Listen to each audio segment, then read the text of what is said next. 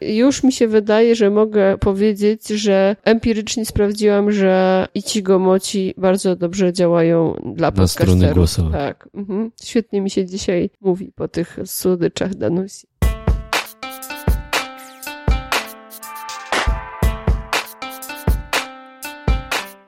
Dzień dobry, to kolejny odcinek podcastu o Japonii, na który zapraszają Was Joanna Sokołowska. i Konrad Żętarzewski, Wasz ulubiony podcast z kotkiem vloga Byłem tu, Tony Halik.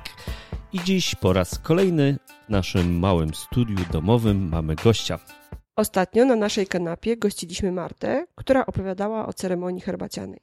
Trudno sobie jednak wyobrazić ceremonię herbacianą w Japonii bez mowy o tym, co towarzyszy tej herbacie najlepiej, czyli o japońskich słodyczach.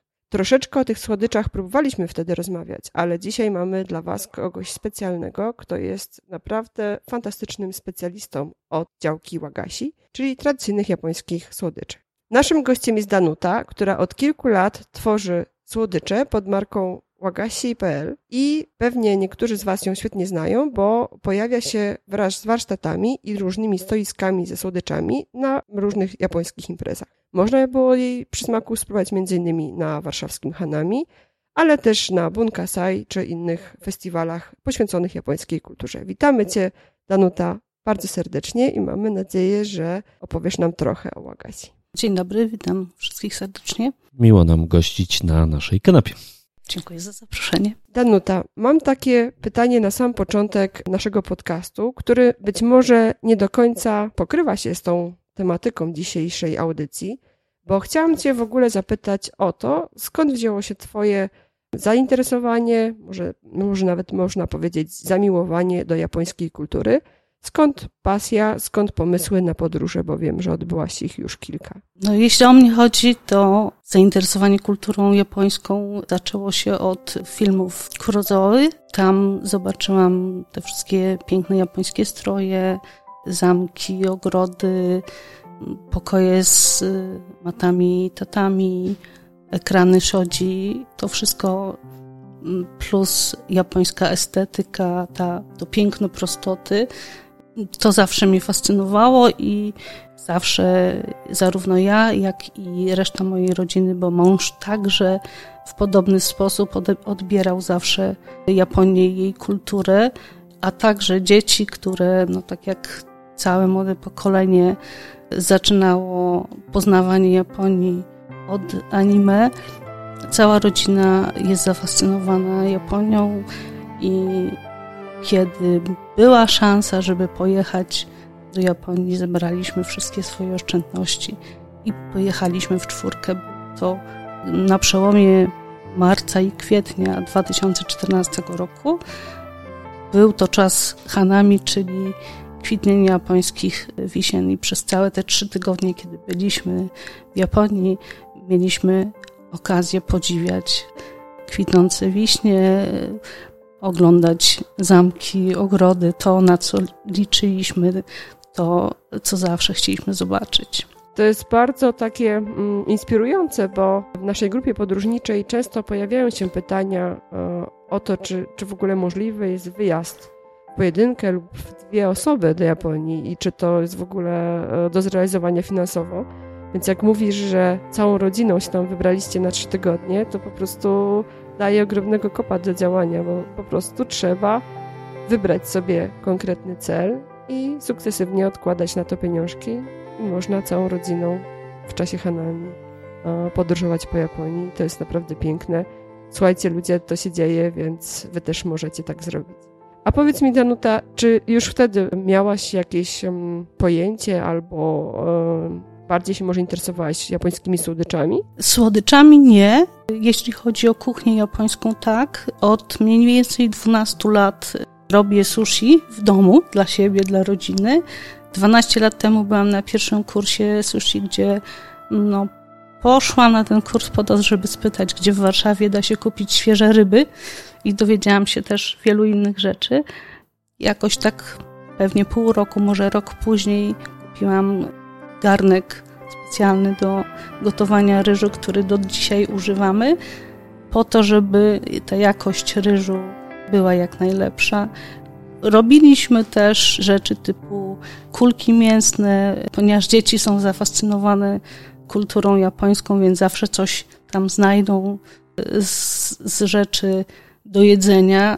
Córka kiedyś e, poprosiła, żeby zrobić kulki ryżowe. Wtedy nie wiedziałam w ogóle o co chodzi. Okazało się, że chodzi o onigiri, więc onigiri też tak pewnie 6-7 lat temu po raz pierwszy zrobiłam i do tej pory też robię. Także co do słodyczy, nie. W zasadzie przed tym wyjazdem pierwszym naszym do Japonii nic ze słodyczy japońskich, zwłaszcza tradycyjnych, ani nie jadłam, ani nie próbowałam zrobić. Ja pamiętam, że wielokrotnie czytałam Twoje wypowiedzi, czy w internecie, e, czy też e, słyszałam, jak się wypowiadasz na temat ryżu, że jest to dosyć ważna dla Ciebie część tej e, kulinarnej japońskiej kultury. Zresztą bardzo się liczę z Twoją opinią, bo kiedy jemy gdzieś sushi w tych samych miejscach, to lubię zapytać, co myślisz na temat tego ryżu i pamiętam, że jeżeli pochwalisz, to ja też się wtedy czuję tak bardziej e, pewnie w tym miejscu i, i e, bardziej mm, przychylnym okiem patrzę wtedy na to, co tam jest serwowane, więc e, o tym ryżu lubię u ciebie, od ciebie się dowiedzieć i posłuchać. Ale ryż to wcale nie tylko sushi, nie tylko onigiri, ale właśnie japońskie słodycze. No, ryż do japońskich słodyczy to jest troszeczkę inny ryż, to znaczy ten, który się używa do sushi i do dań japońskich, to jest tak zwany ryż zwykły, nie pamiętam nazwy po japońsku, natomiast ryż do słodyczy to jest mochigome, czyli ryż kleisty. Podobnie z tego ryżu kleistego są robione mąki kleiste znane w Japonii mochiko i shiratamako. I z tych obu mąk można zrobić samemu w domu. To jest ta łatwiejsza wersja. Ja parę razy próbowałam, więc nie jest to do końca aż takie super, super łatwe, bo się chyba trzeba troszeczkę przyzwyczaić do tego ciasta. A powiedz mi, e, w Polsce mm, jak jest z dostępnością tych składników? Gdzie ich szukać i o co pytać sprzedawców? No tych mąk, których nazwy podawałam, czyli mochiko i shiratamako, w Polsce kupić się nie da. Co więcej, nie bardzo jest też możliwość, żeby zamówić je przez internet, a gdyby się udało, to cena transportu jest tak wysoka, że po prostu to, to już ceny są astronomiczne w tym momencie. Natomiast my, ponieważ mm, założeniem naszego bloga było to, żeby ludzie, zwłaszcza młodzi ludzie w Polsce, którzy się fascynują kulturą japońską, tą popkulturą pewnie bardziej i w anime, w mandze widzą niektóre japońskie słodycze. Dla nich te słodycze jakby stają się takie kultowe, więc założeniem naszego bloga było to, żeby pokazać, że z ze składników, które są dostępne w Polsce, można zrobić bardzo podobne, a może nawet identyczne słodycze. Więc to, czego my używamy, to jest mąka kleista i mąka niekleista. Obie są dostępne albo w kuchniach świata, albo w sklepach azjatyckich, zarówno z tych stacjonarnych, jak też przez internet zamawiane. Czyli można się pokusić o to, żeby te mm, bardzo konkretne komponenty próbować troszeczkę zastępować. Ja kiedyś kupiłam właśnie mąkę um, bodajże z Tajlandii um, i z niej próbowałam przygotować mochi. Natomiast można też, z tego co wiem, przygotować niektóre japońskie słodycze, gotując ryż i e, tworząc z niego masę, prawda? To prawda. W Polsce są dostępne pewnie ze trzy rodzaje, w sensie ryż z trzech różnych krajów, może czterech, jest dostępny w Polsce. To jest ryż, który, jeśli jest tłumaczona nazwa na polski, zwykle jest tam napisane, że to jest ryż słodki, aczkolwiek on słodki nie jest, tylko poprzez dodanie cukru staje się słodki i ponieważ jest używany do słodyczy, do wyrobu słodyczy, stąd naz jest nazwa słodki ryż. Ta nazwa zresztą jest wzięta jako tłumaczenie angielskiej nazwy, gdzie jest też sweet rice. Stąd y, z tym, że y, mówiłam, że są z czterech krajów, to jest z Korei, z Tajlandii, tak jak mówisz, chyba z Wietnamu i bywa ryż z Kalifornii. Ten ryż, który jest y, dostępny w Polsce, Japończycy by powiedzieli, że on się różni, dlatego że ryż japoński jest krótkoziarnisty i mm, takiego dokładnie ryżu w Polsce nie ma.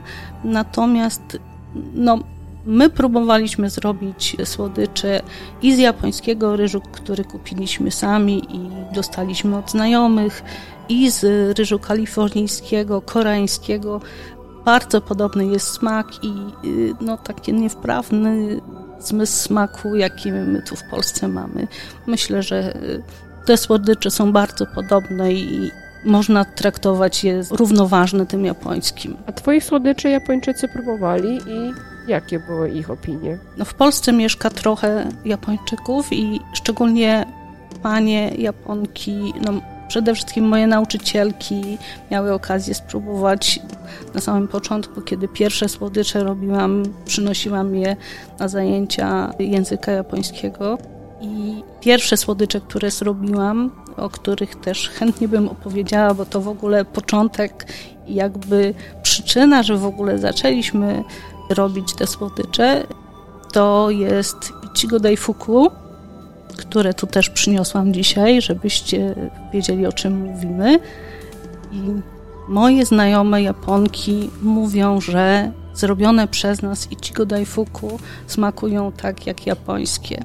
Ja nie jestem aż takim znawcą e, japońskich słodyczy, chociaż akurat moci daifuku ogromnie uwielbiam. I Konrad się śmieje, ale po prostu będąc w Japonii kupuję gdzie tylko mogę, nawet takie sklepowe w kombini i zjadam je po prostu w ogromnych ilościach. Miałam... No, ja mam troszeczkę e, inne podejście do tych japońskich słodyczów, muszę wam powiedzieć, że ludzie się dzielą na takich, którzy je doceniają i naprawdę im smakują, jako, czyli coś, ja, jako coś zupełnie innego, no bo to wiadomo, że słuchajcie, nie jest to czekolada. E, jeżeli widzicie coś brązowego i płynącego w japońskich słodyczach, to prędzej będzie to anko niż czekolada. Ale żeby tutaj kontekst pewien e, nadać tej rozmowie, chciałem wam też powiedzieć, że siedzimy tutaj z Danutą od jakiegoś czasu e, na naszej czerwonej kanapie i rozmawialiśmy sobie właśnie o japońskich słodyczach, oglądaliśmy sobie instagramowe zdjęcia, próbowaliśmy różnego rodzaju słodyczy, oglądaliśmy narzędzia, które służą do tego, żeby słodycze wytwarzać, bo myślę, że też powiemy o tym e, niedługo, że samo wytworzenie takich słodyczy i ich forma jest pewną formą sztuki i można porównać ją nawet do rzeźbiarstwa i to takiego rzeźbiarstwa na wysokim poziomie, ponieważ rzeźbi się w bardzo miękkim materiale, a nie w na przykład gipsie. E, no i e, bardzo e, zachęcam i polecam wybrać się na takie warsztaty albo przy okazji imprezy japońskiej zobaczyć warsztat od środka, jak wygląda robienie wagashi bo cała ta otoczka wokół słodyczy, nawet jeżeli e, ktoś uważa, że mm, z masy ryżowej zrobiona słodka masa z e, jakimś tam akcentem owocowym może nie być czymś, co go fascynuje pod, pod kątem smakowym, no to cała ta kultura wytwarzania łagasi i cała ta sztuka, można powiedzieć, e, rzeźbienia w tych słodyczach, no jest czymś fascynującym i e, wiąże się to naprawdę z całą e, masą elementów. Trzeba się tej sztuki nauczyć, trzeba posiadać odpowiednie narzędzia do tego, żeby tą sztukę uprawiać. No i myślę, że powinniśmy te tematy również eksplorować. No właśnie, bardzo dobrze, że o tym wspomniałeś, bo ja chciałam powiedzieć, że mi Danusi słodycze też bardzo przypominają to, co znam z Japonii i to jest zawsze taka e, malutka e, podróż, można powiedzieć, że teleport do Japonii przez kubki smakowe. Zawsze bardzo wyczekuję możliwości, żeby jej słodyczy e, spróbować. Ale dobrze, że ty mówisz, że e, dla niektórych może to być zupełnie odmienne od tego, co przywykli nazywać e, słodyczami, ponieważ sami Japończycy nawet rozróżniają to, co jest ogólnie uznane za słodycze i mamy na to zupełnie odmienne jakby sformułowanie kasi albo okasi z przedrostkiem, które ogólnie oznacza mm, całą grupę bardzo szeroką różnych słodyczy. A to, o czym mówimy, to są tak zwane łagasi, gdzie to słówko jakby też się w pewien sposób zawiera, bo to gasi i kasi to, to jest teoretycznie to samo, ale tutaj kluczowa jest cząstka ła. Cząstkę ła możecie kojarzyć z różnych słów, mm, takich jak łafuku na przykład. Ona oznacza coś, co nie do końca umiem to przetłumaczyć, jakby, czy wyjaśnić, ale chodzi o, o, o coś, co, co jest japońskie, coś, co jest bardzo ichnie. I, i to cząstka ła w słowie wagasi jest bardzo o, nacechowana właśnie tradycją. I e, tak jak Konrad powiedział, e, czekolada też obecna jest w Japonii, chociaż oczywiście w mniejszym stopniu, ale prędzej znajdziemy czy desery, nawet takie trochę zachodnie, czy już te skrajnie e, tradycyjne z, z pastą fasolową. Bo mówiliśmy o ryżu, ale chyba większość osób, które cokolwiek wiedzą o japońskich słodyczach, to kojarzą pastę anko, czyli pa pastę z czerwonej fasolki azuki, chociażby z ciasteczek dorayaki, które rozsławione poprzez, e, poprzez jeden z takich filmów o staruszce, która godzinami, e, właściwie północy spędzała na tym, żeby pastę fasoli przygotować. Ja wiem, że Danusia też z tą pastą pracuje. Mogłabyś trochę zdradzić może jakiś tajemnic, jak, jak, jak się zabrać w ogóle do takiej pasty, skąd z kolei wziąć fasolkę i czy to w ogóle jest możliwe, a jeżeli nie, to jakie mm, ewentualnie substytuty byśmy mogli zastosować? No przede wszystkim, jeśli mówimy o anko, to jest taki ogólny, szerokie pojęcie oznaczające powiedzmy pastę z fasoli adzuki z cukrem i rodzaje anko występują trzy czy cztery rodzaje. To, co jest najczęściej stosowane w dorejakach, to jest subu-an, czyli pasta z fasoli adzuki z cukrem, ale rozgotowana tylko, zawierająca te łupinki. Jest ona na pewno zdrowsza, bo w łupinkach też coś tam jest, nie, nie jest pozbawiona składników mineralnych, ale jednocześnie jest to taka pasta troszeczkę jakby codzienna. Do słodyczy tych tradycyjnych, używanych czy podawanych w czasie ceremonii herbacianej używa się pasty z fasoli azuki z cukrem, ale bez łupinek. I ta pasta nazywa się kosian. Przygotowanie tej pasty zajmuje, no tak, cały dzień. I jeszcze poprzedniego dnia wieczorem trzeba fasolkę azuki namoczyć, tak żeby przez 10-12 godzin się moczyła. Dopiero wtedy można zacząć pracę z, z tą fasolką. Jest jeszcze ze dwa różne rodzaje anko, czyli pasty z fasoli azuki. Japończycy mają swoje po prostu specjalne słodycze, do, do każdej wkładają konkretne rodzaje. My tak naprawdę skupiamy się na naszej stronie e, wakasi.pl e, na tej paście kosian, czyli bez łupinek oraz na paście shiroan, czyli paście z białej fasoli, też bez łupinek, bo z tych dwóch past, dodając do nich mąkę shiratama ko, ewentualnie dostępną u nas w Polsce mąkę z ryżu kleistego, z, z tych trzech elementów da się stworzyć te piękne słodycze, które są podawane w czasie ceremonii herbacianej do herbaty kojcia, czyli tej gęstej mhm. herbaty, o której Marta opowiadała. A powiedz mi, e, skąd tą fasolkę można wziąć?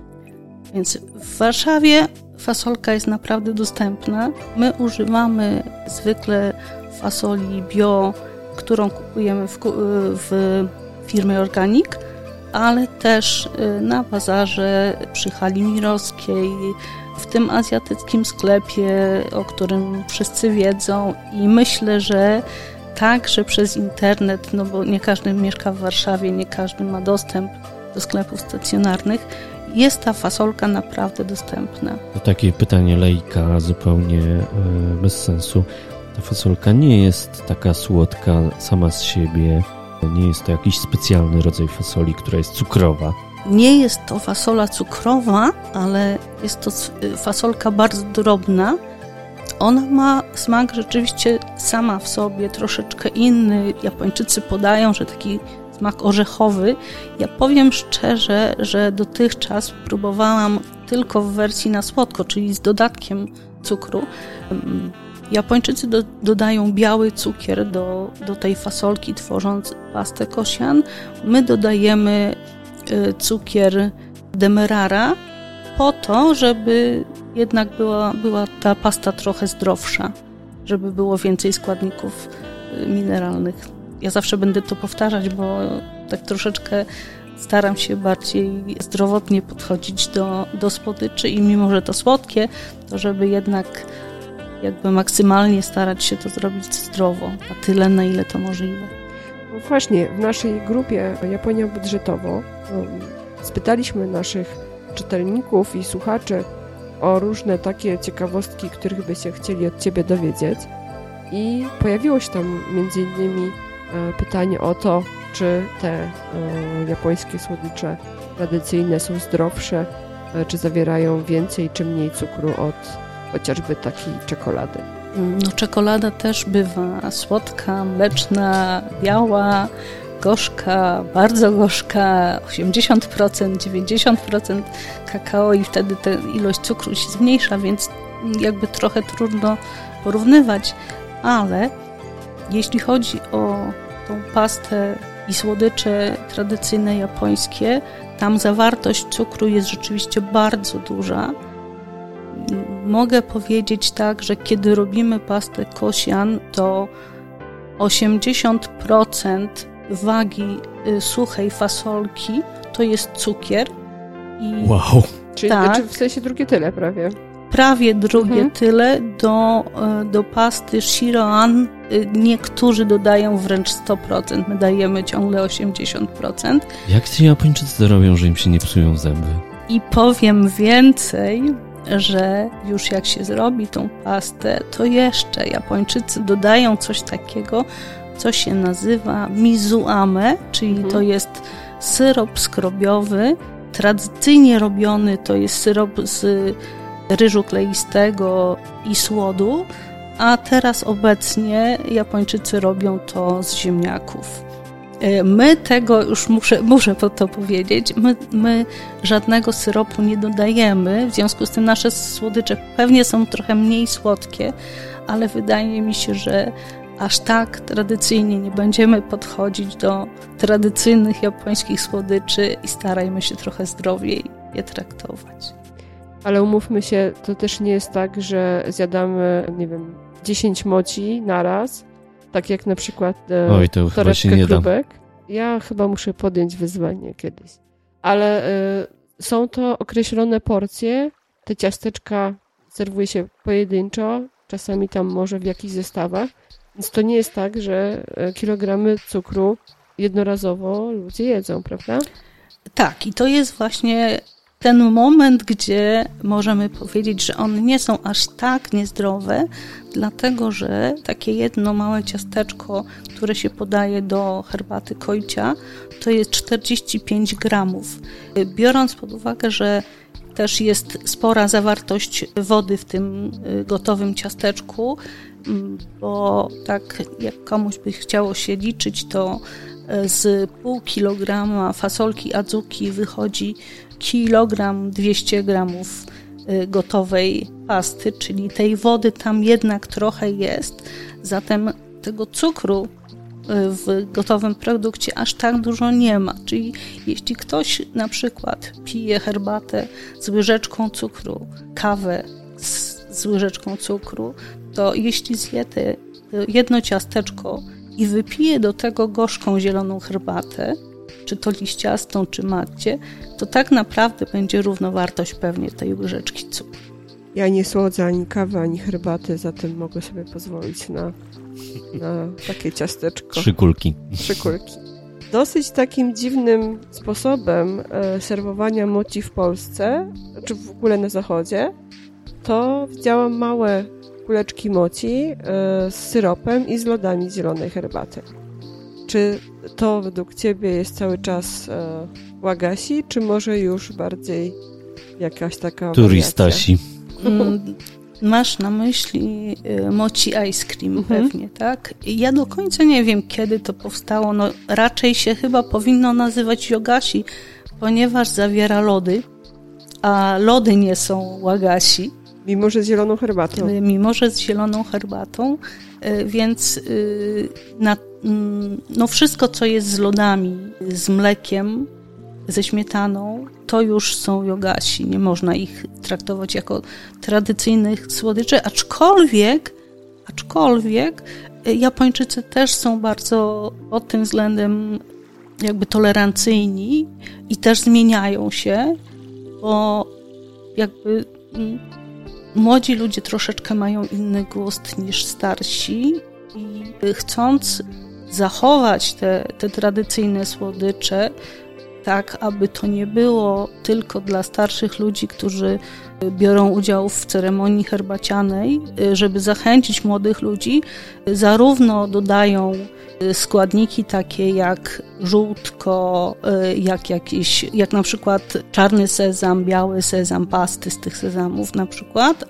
także na, na wszystkie y, nowoczesne okazje typu walentynki czy, czy gwiazdka y, robią tradycyjne słodycze, ale w kształtach odpowiednich do tych okazji. Ja miałam nawet okazję w Japonii jeść sernik y, z macią, czyli totalny taki fusion.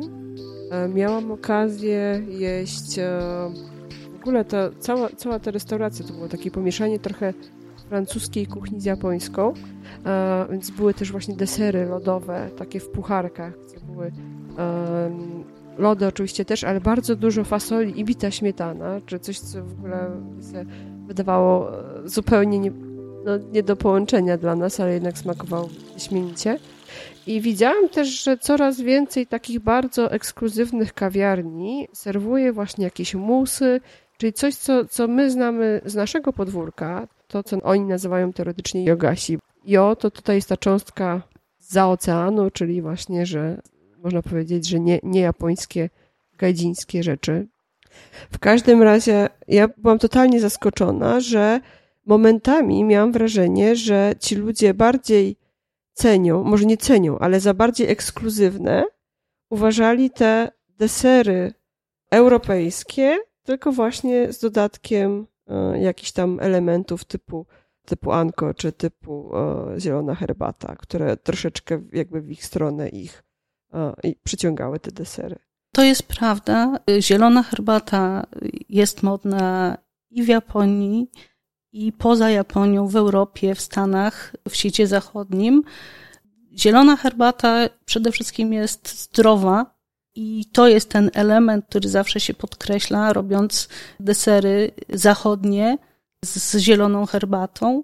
Jednocześnie Japończycy lubią smak past z azuki, w związku z tym y, dodają ją w różnych miejscach, może czasem niespodziewanie, jednocześnie jakby łącząc tradycję z tą nowoczesnością, to japońskie z tym zachodnim. To jest dosyć taki fajny eksperyment, żeby sobie popróbować e, także w Japonii czegoś, co teoretycznie znamy, ale w zupełnie nowym wydaniu. Ja jednak chyba chętniej sięgam po te tradycyjne japońskie słodycze, bo e, te bardzo wysublimowane, delikatne smaki bardzo mi odpowiadają, chociaż wiem, że wielu moich znajomych narzeka na to, że japońskie słodycze są dla nich zbyt mało wyraźne w smaku. Natomiast dzisiaj mieliśmy okazję e, próbować Twoich moci e, z dodatkiem yuzu, czyli cytrusowego owocu, które miały, tak jak Konrad powiedział, fajny, ożywczy smak.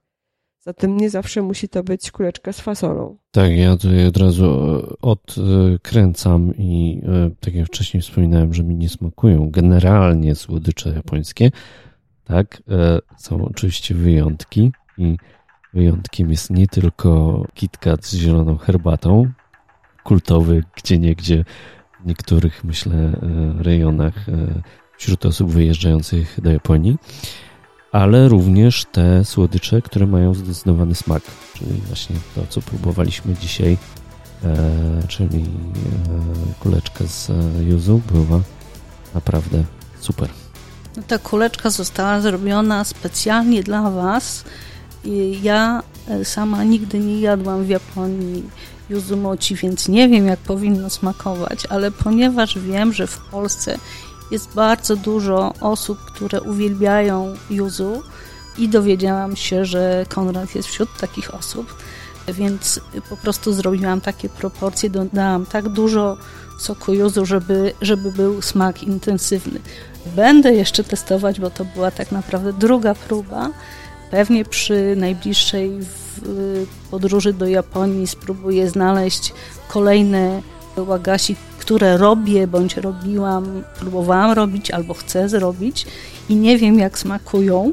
Będę na pewno szukać sklepów i tych łagasi po to, żeby wiedzieć jak mają smakować, po to, żeby ten smak Japonii pokazywać tutaj, tak żeby nie było, że są jakieś słodycze, które mówimy, że są japońskie, próbuje ktoś, kto wie, jak to smakowało, bo był w Japonii, próbował to jego ulubione słodycze, a tutaj próbuje i wychodzi, że to jest polska wersja tych słodyczy i że zupełnie nie, nie, nie smakują tak, jak powinny. Ale jak się dowiedzieliśmy przed chwilą, to o, Japończycy i to całkiem o wysublimowanych e, podniebieniach mówią, że jest nieźle, nie? Ale ja się ciągle uczę.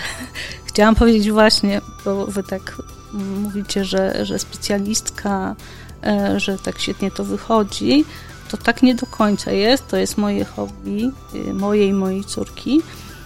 I robimy, znaczy przygotowanie każdych nowych słodyczy to jest ileś czasu szukania i w internecie, i w książkach, które mamy z przepisami to są różne próby. Często jest tak, że gotowy produkt nie do końca wiemy, czy jest dobry, czy niedobry, i nawet może nie, nie zawsze mamy kogoś, kto spróbowałby i, i pamięta, albo na przykład nie mamy warunków, żeby przekazać w tej postaci takiej bardzo świeżej, a większość japońskich słodyczy to tak naprawdę są słodycze jednodniowe. Ja bym chciał jeszcze powiedzieć, że odnośnie tego smaku słodyczy japońskich i wersji eksportowych, że znów o tych kitkatach będę mówił, bo to jest jedyna rzecz odnośnie słodyczy, na której ja się znam akurat. I jeszcze chyba e, poki też często. Tak, też. ewentualnie inne supermarketowe e, rzeczy. Ale na przykład jak byliśmy w Korei, to te same e, właśnie słodycze z zieloną herbatą, mimo że można powiedzieć, o rodowodzie japońskim były już dużo bardziej wyraźne w smaku, więc może to wcale nie jest tak, że japońskie słodycze poza granicami Japonii powinny być tak samo subtelne, może wręcz powinny być wyraźniejsze, bo no w końcu jest to ta dziedzina sztuki, która ma służyć ludziom i, i, to ma być to, co ma, ma smakować ludziom. Tak jak tutaj Karol, którego gościliśmy jakiś czas temu w podcaście, mówił, e, że jego ramen no, przede wszystkim musi smakować ludziom, więc może faktycznie, gdyby się tak mocniej zastanowić, to nie powinniśmy stawiać tej absolutnej autentyczności i wierności oryginałowi na pierwszym miejscu, tylko zadowolenie osób, które z tych dóbr korzystają. To jest bardzo skomplikowana kwestia, bo cały czas będzie duża grupa ludzi, którzy jednak próbują odnaleźć e, w tych słodyczach tutaj to, co pamiętają z Japonii. I chyba wtedy te osoby byłyby zaskoczone. Pytanie tylko, co by się działo w drugą stronę, jeżeli ktoś przyzwyczaiłby się do tych intensywnych, bardziej intensywnych smaków tutaj i wreszcie wybrałby się w tą wymarzoną podróż, to czy on nie byłby rozczarowany tym, co by znalazł na miejscu? Okazałoby się, że, że te e, słodycze są bardziej delikatne. No to jest dobry argument, że powinniśmy przyzwyczajać podniebienia również nasze do tego, jak, jak smakuje oryginalna kuchnia japońska. Ale właśnie, my ciągle opowiadamy tutaj o moci i daifuku, ale tych różnych japońskich słodyczy, które po pierwsze um, można spróbować na miejscu, ale też, które ty robisz, jest y, więcej. Mogłabyś nam opowiedzieć o swoich ulubionych albo y, tych, które najbardziej lubisz przygotowywać?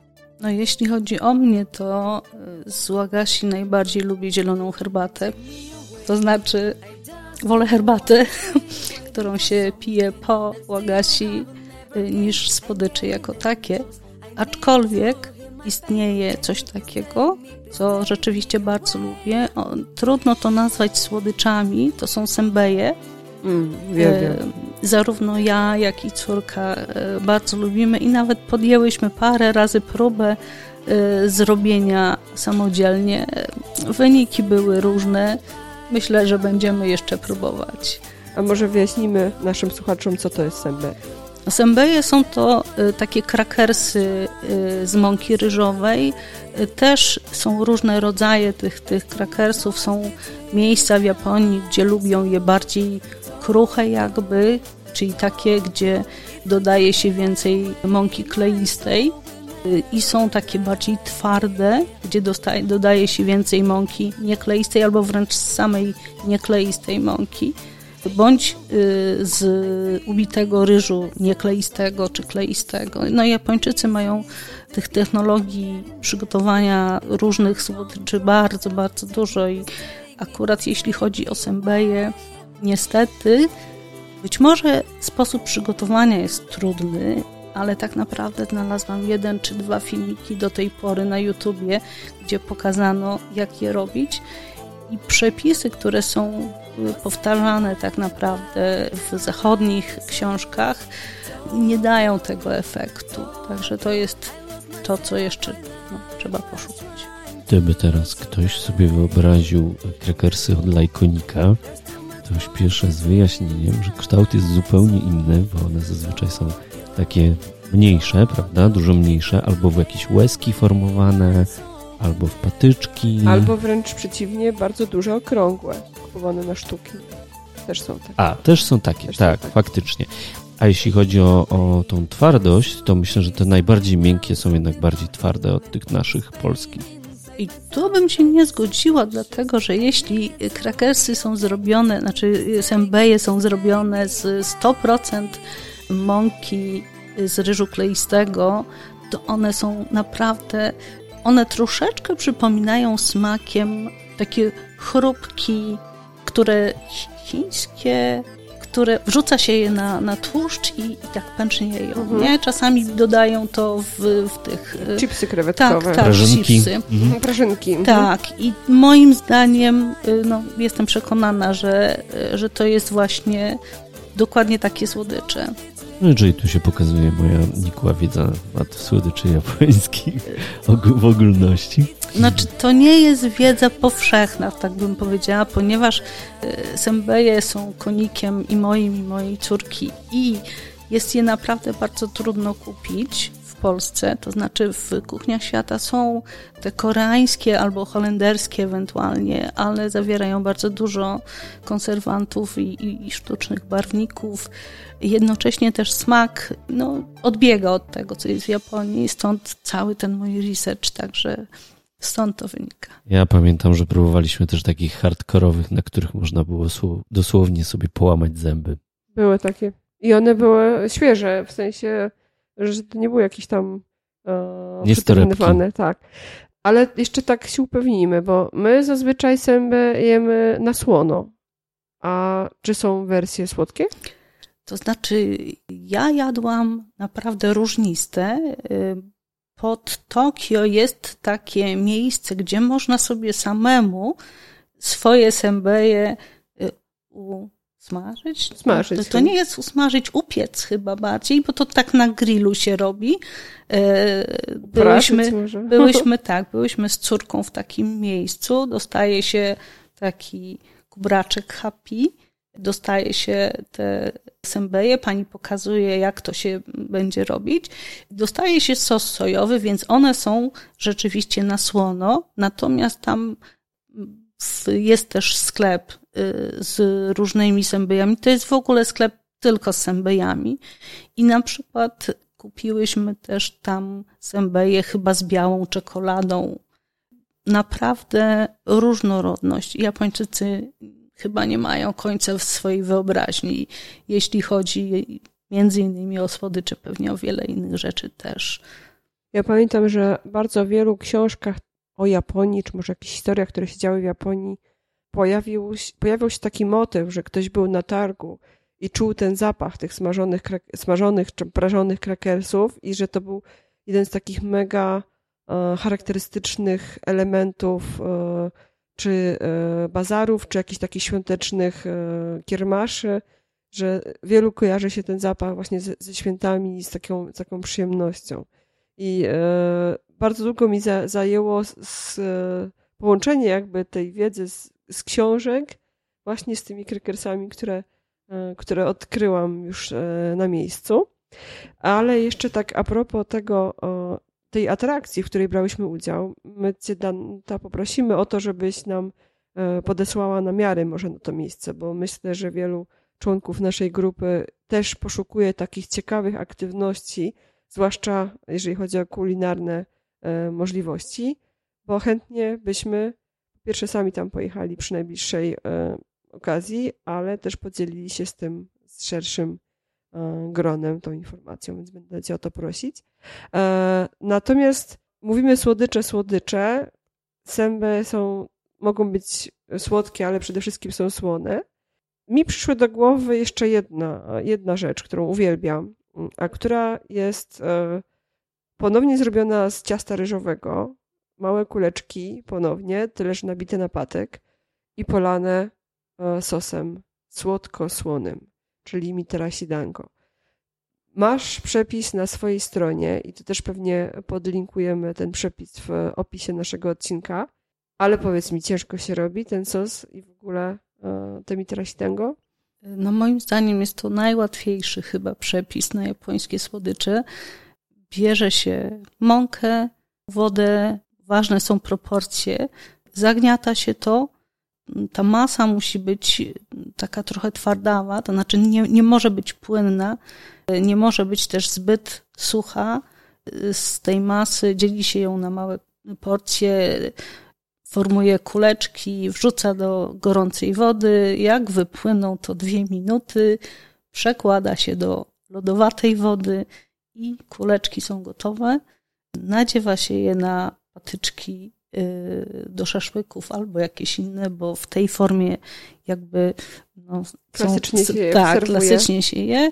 A y, sos to jest łyżka sosu sojowego, łyżka cukru i łyżka mirinu. Podgrzewa się to w rondelku troszeczkę, jak zgęstnieje, jest gotowe. Polewamy te dango na, na patyczkach. I nie trzeba gotowe. żadnej skrobi, żeby to nabrało tego takiego Galaretki. galaretowatego, kiślowatego Wyrazu? To znaczy, y, oczywiście są różne y, jakby szkoły. Tajemnice. Nie, szkoły powiedziałabym. Są te trudniejsze sposoby, gdzie pewnie nie wszystkie składniki są dostępne nawet, nawet dla zwykłego obywatela w Japonii, więc y, ten przepis, który ja podaję, to jest z popularnego bloga chyba e, al, albo z Cooking with Dog, albo z Deco Cookie na YouTubie. Także no jest to, Japończycy też y, sami próbują coś zrobić w domu i podają te przepisy tak, żeby inni także mogli. Także no, to są te łatwiejsze sposoby. Tak. Byście chcieli też własne dango zrobić w domu, to oczywiście pod odcinkiem linki umieścimy na naszym blogu. Dla mnie to jest fascynujące, że sos sojowy też może być słodkim sosem. Jak się doda cukier do niego, to staje się słodki. I bardzo te smaki ze sobą współgrają, bo może się wydawać, że słony plus słodki to coś, co może przyprawić, nie wiem, o ból głowy, że nie ból, ból zęba. Tak mi się skojarzyło, że kiedyś cioci do, do wcipu e, posoliłam herbatę, która była już wcześniej posłodzona i nie miało to nic wspólnego z sosem Sidango, było okropne. Ale naprawdę e, chyba nie bez powodu oni miesiącami, setkami, tysiącami wypracowanych godzin dochodzą jednak do tych receptur, które kiedyś uznają za, mm, czy tam do dań, które uznają za, za um, dobre, to starają się ich nie zmieniać. To jest też niesamowite, że można do tego samego sklepiku, czy z jedzeniem, czy ze słodyczami, wrócić po latach i znajdzie się dokładnie same rzeczy na półkach. Często w tej samej konfiguracji, ten sam sprzedawca, czyli można sobie tak troszkę taką sentymentalną podróż smakową sobie urządzić. Myślę, że wielu Japończyków tak robi, prawda? Rozmawialiśmy wcześniej, że Japończycy mają swoje ulubione sklepiki, swoje ulubione e, restauracje ramen, swoje ulubione sklepy ze słodyczami, którym są wierni, prawda? To prawda. Y, ulubione słodycze i sklepy, które robią tylko te słodycze na przykład. To jest w ogóle fantastyczne, że ci twórcy, kucharze, cukiernicy, że oni poświęcają tyle godzin pracy, żeby tworzyć jedno to samo danie, prawda? Że oni są naprawdę mistrzami w tym jednym daniu i nie czują potrzeby, żeby e, rozszerzać ten repertuar. U nas jest chyba trochę odwrotnie, bo wydaje się, że każdy by chciał mieć w swoim sklepie czy w swojej restauracji wszystko. Jeżeli tylko ktoś o to pyta, to wypadałoby to mieć, a u nich jest zupełnie odwrotnie, prawda? No to też jest różnie, to znaczy oczywiście każdy, każdy sklep ma jakby swoje słodycze. Japończycy bardzo lubią chwalić się tym, że a u nas to ta pasta Shiroan jest taka najbielsza, bo my ją najdłużej płuczemy, albo na przykład, że nasze warabimoci są najlepsze, bo my używamy tylko lokalnych produktów. I, i jakby to rzeczywiście w Japonii hasło lokalne hon jest po prostu powtarzane, tak jak u nas czasami używa się, że tradycyjne od pokoleń czy coś, to u nich to słowo jest po prostu cały czas, jeśli słyszysz jakąkolwiek wypowiedź osoby reprezentującej dany sklep, to słowo hon i lokalne, że z lokalnych składników, że nic y, obcego, bo japońskie jest lepsze, najlepsze, to rzeczywiście przewija się we wszystkich takich wypowiedziach. No i tutaj chyba motyw omijagę też napędza ten cały biznes, prawda? To prawda. Omijagę to taki obowiązek, powiedziałabym. Mm, rzeczywiście wyjeżdżając, czy to na weekend gdzieś, gdzie są gorące źródła do onsenu, przy wszystkich chyba onsenach są charakterystyczne dla e, danego regionu słodycze, więc na przykład w tym, przy tym, przy tym onsenie to takie mandziu będzie, tu będzie takie daifuku i ludzie po prostu Ktoś, kto był kiedyś tam parę lat temu w tym miejscu, pamięta ten smak, wrócił i jego znajomy pojechał tam, więc oczywiście przywozi te właśnie słodycze, po czym siadają, razem jedzą, opowiadają sobie te historyjki różniste. Jest to rzeczywiście, to jest takie jakby wśród przyjaciół i to jest miłe. Z drugiej strony jest ten obowiązek, że jeśli się gdzieś pojedzie i w pracy wiedzą o tym, to po prostu nie ma przebacz. Trzeba przywieźć ze sobą dla każdej osoby omijagę. I te słodycze jak najbardziej tutaj znajdują swoje miejsce, prawda? Tak, bo omijagę to jest najczęściej właśnie coś drobniutkiego, coś do zjedzenia, słodycze, koniecznie lokalnego. Czyli coś, co ktoś będąc w Tokio nie ma szansy zjeść, ale przywozimy mu i to jest jakby ten taki plus dodatkowy. To też jest chyba ważna uwaga dla osób spoza Japonii podróżujących. Jeżeli planują gdzieś odwiedzić jakichś Japończyków w jakimś konkretnym mieście, to oczywiście prezenty z Polski jak najbardziej są mile widziane, ale też na pewno, jeżeli takich prezentów im zabraknie albo o czymś zapomną, to nie będzie fopa, jeżeli e, komuś właśnie w Osace przywiozą po prostu prezent z Tokio, prawda? To prawda to jest dosyć dla nas nie, nie do ogarnięcia, że jest, jest taka kultura tych, tych upominków z podróży, ale jak najbardziej funkcjonuje. Czyli można powiedzieć, że podobnie jak z innymi potrawami, także słodycze w Japonii są bardzo zróżnicowane i są specjalne lokalne wersje w różnych e, prefekturach, w różnych zakątkach kraju. czy tobie przychodzi może do głowy e, jakaś konkretna słodkość z jakiegoś regionu, na którą warto by było zwrócić uwagę? No to na pewno takim podstawowym rodzajem słodyczy to są sakura mochi. Jedne są, znaczy inne, inne słodycze pod tą nazwą są w Kyoto, Osace, a inne słodycze są w Tokio. Te w Tokio to jest taki owalny naleśnik cieniutki z mieszanki mąki ryżowej i mąki pszennej. Zawinięte w to jest pasta zazwyczaj kosian, ale bywa różnie. I to ciasteczko jeszcze jest zawinięte w liść, w liść sakury marynowany.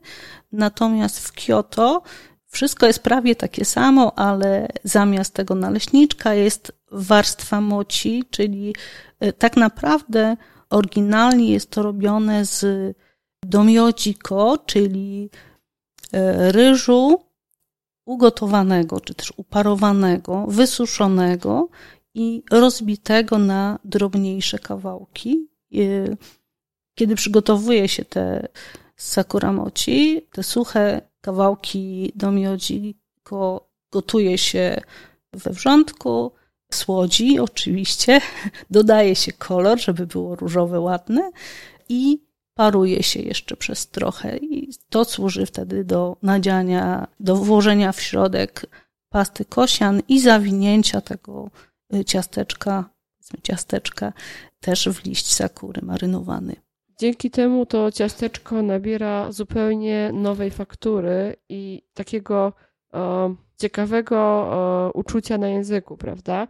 Bo e, kto, komuś mogłoby się wydawać, że może to moci jest zrobione w taki sposób, że ryż był niedogotowany albo niedobity, ale to jest specjalnie tak zrobione właśnie, żeby była taka dziwna faktura, bo w odróżnieniu do tego, co my bierzemy pod uwagę w przypadku słodyczy tych naszych, zachodnich, gdzie jest to przede wszystkim smak i zapach, może wygląd, to dla Japończyków bardzo ważną sprawą jest tekstura tego spożywanego elementu, prawda? I sakura mochi to, o którym mówiłaś przed chwilą, ma te grudki, ma tą bardzo fajną fakturę. To może podsumujmy dla naszych słuchaczy, którzy pewnie już się trochę pogubili w tych terminach, które dla ciebie są oczywiste. Ja, Musisz zrobić słowniczek. Tak, ja przez y, lata też jakoś się z nimi trochę oswoiłam. Ale może powiedzmy o kilku takich rzeczach, kilku takich przykładach słodyczy, których nasi podróżnicy którzy dotrą do Japonii już na tą swoją wymarzoną podróż, powinni spróbować. Czyli co? Mówiliśmy już o moci i o daifuku. Czy możesz powiedzieć, czym się różnią te rzeczy? Bo ja bardzo długo nie wiedziałam, że jest duża, ważna różnica między nimi. To znaczy, chyba nie do końca ta różnica jest.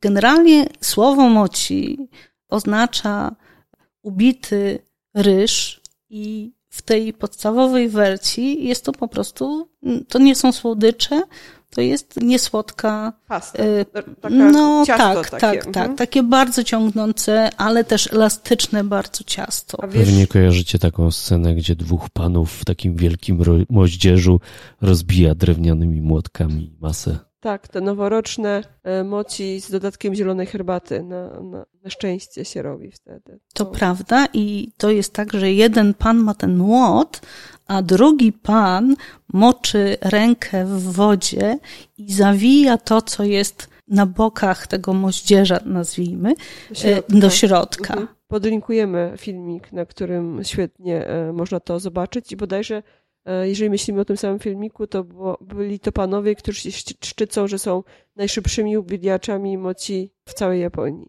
Tak, i są, są bardzo sławni. Przychodzą ludzie, żeby oglądać te ich, pracę. tą ich pracę, tak. A Daifuku to nie jest tak, że ono powinno być właśnie e, większe bo daj znaczy duży i z, I z truskawką w środku. Z nadzieniem. To znaczy tak, część z tych, znaczy tak naprawdę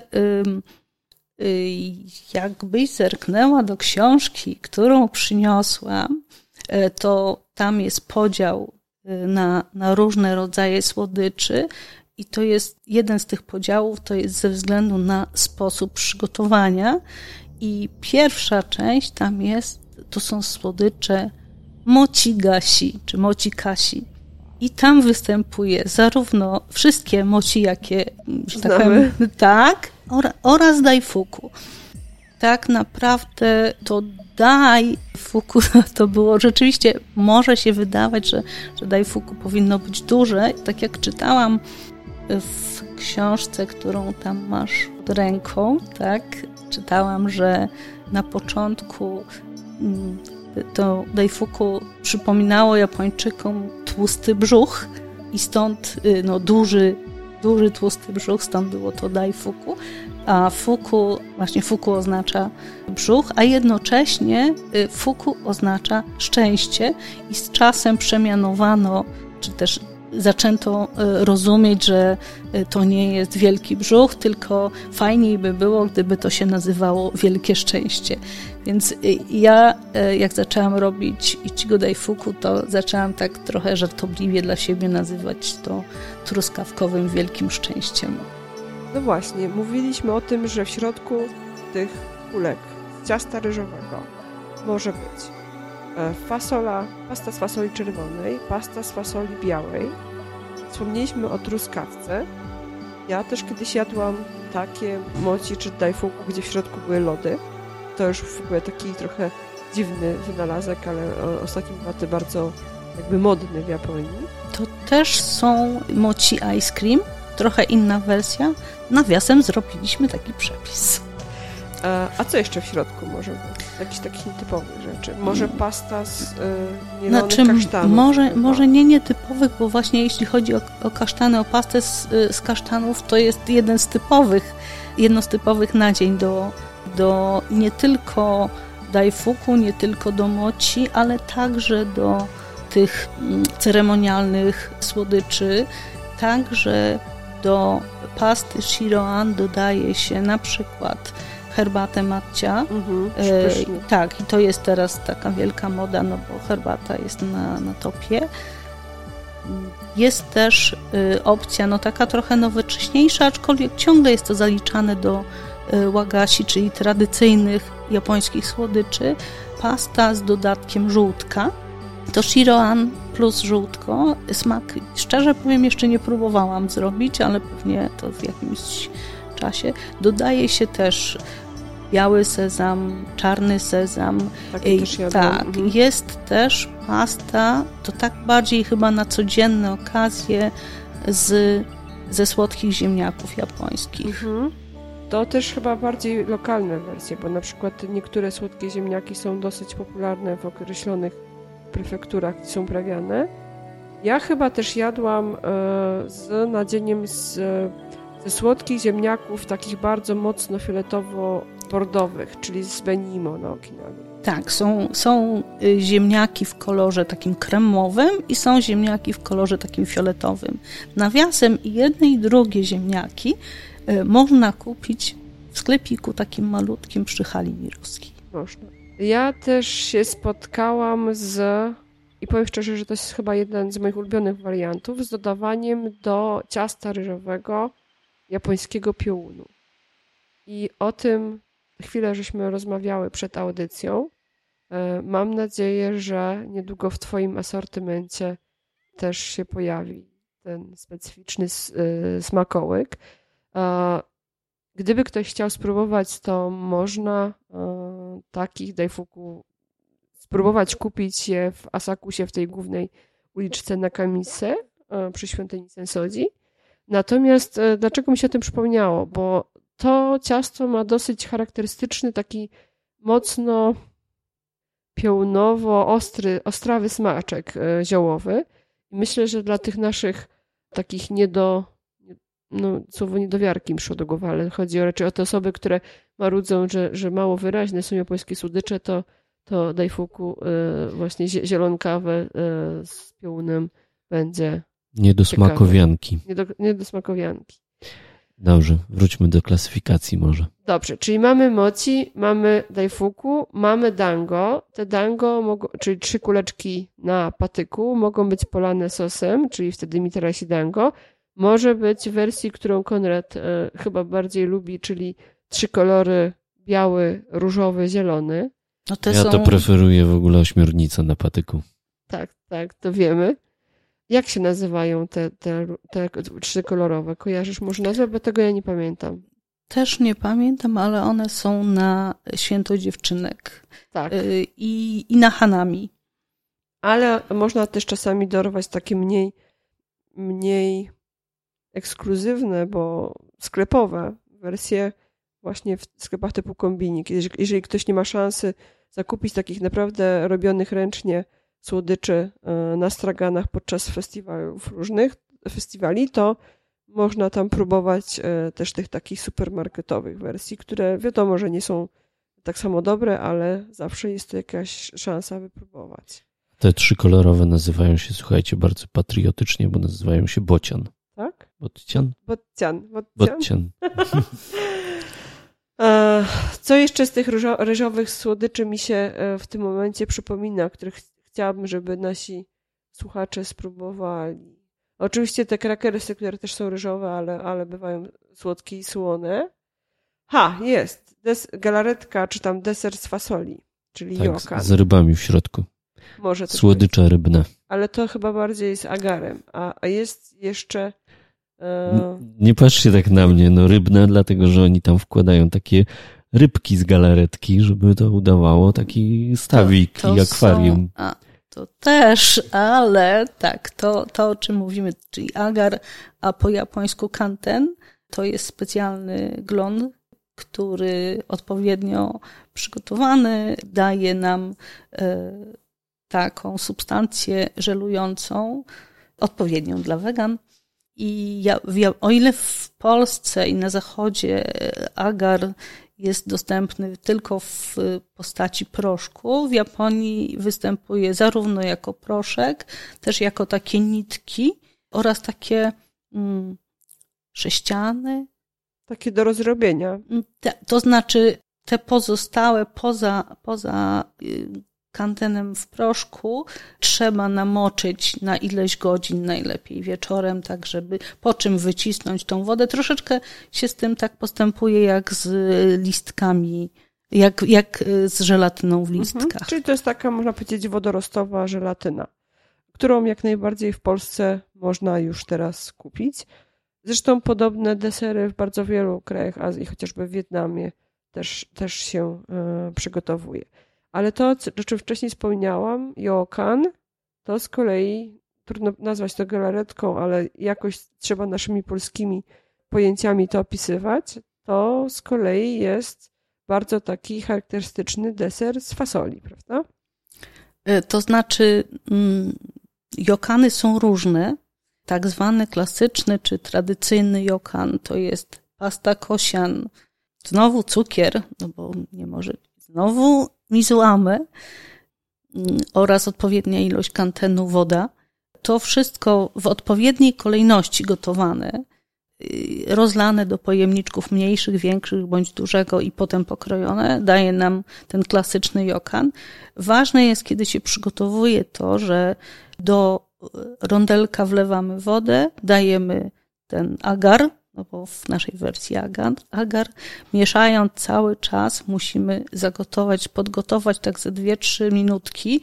Ja kiedyś słyszałam, że chodzi o to, żeby się pozbyć tego glonowego zapachu, jeśli ktoś nie lubi, ale to nie o to chodzi. Chodzi o to, że to musi być dobrze ugotowane, bo dopiero kiedy temperatura jest odpowiednio wysoka i długo się te, te 2-3 minutki gotuje, dopiero wtedy wychodzi ta żelowość. Czyli jeśli na przykład będziemy chcieli zrobić szybko i krótko i nie będziemy gotować, no jest to po prostu inny sposób przygotowania niż w postaci, niż z żelatyną, bo żelatynę jak się zagotuje, to już po herbacie, czyli już nie, nie, nie uda się zrobić, nie ma tych właściwości żelujących wtedy. Z kantenem jest dokładnie odwrotnie, że trzeba go najpierw podgotować i potem dopiero dodawać następne składniki, czyli cukier, pastę, ewentualnie mizłamy. Kolor, I jeśli potem to jest co? z białego. Do foremek albo w bloki i kroimy. Tak.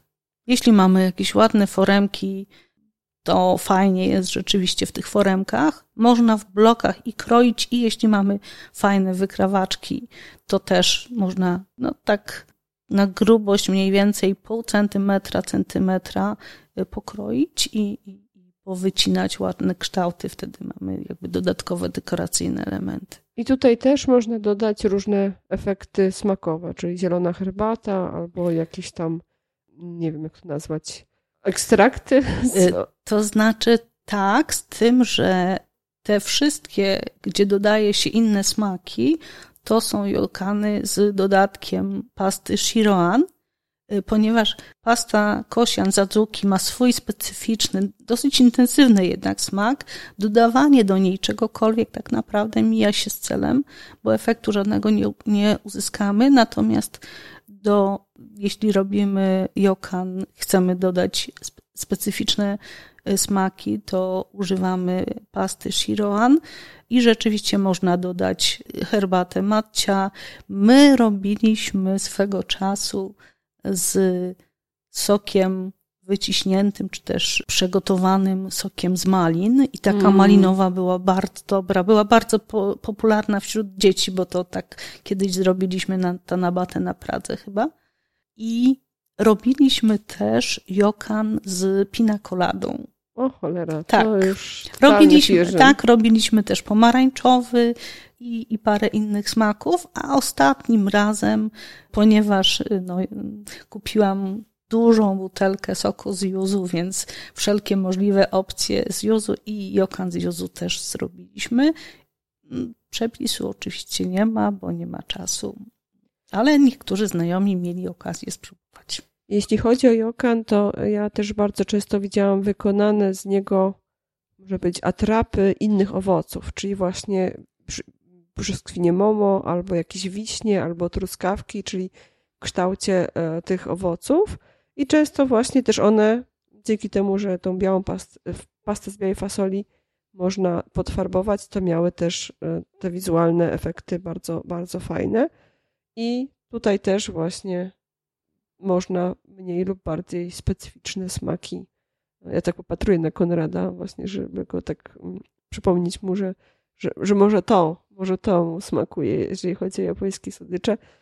Czyli można bardziej wyraziste smaki uzyskać. No te malinowe Ja musiały pamiętam- być rewelacyjne. Ja pamiętam jeszcze te galaretki z e, kawałkami owoców, które kupowaliśmy w e, sieciówkach japońskich, A, takie w, w pojemniczkach jak jogurty. ale to nie miało nic wspólnego z tradycyjnymi deserami, z tradycyjnymi słodyczami. To chyba puddingi były.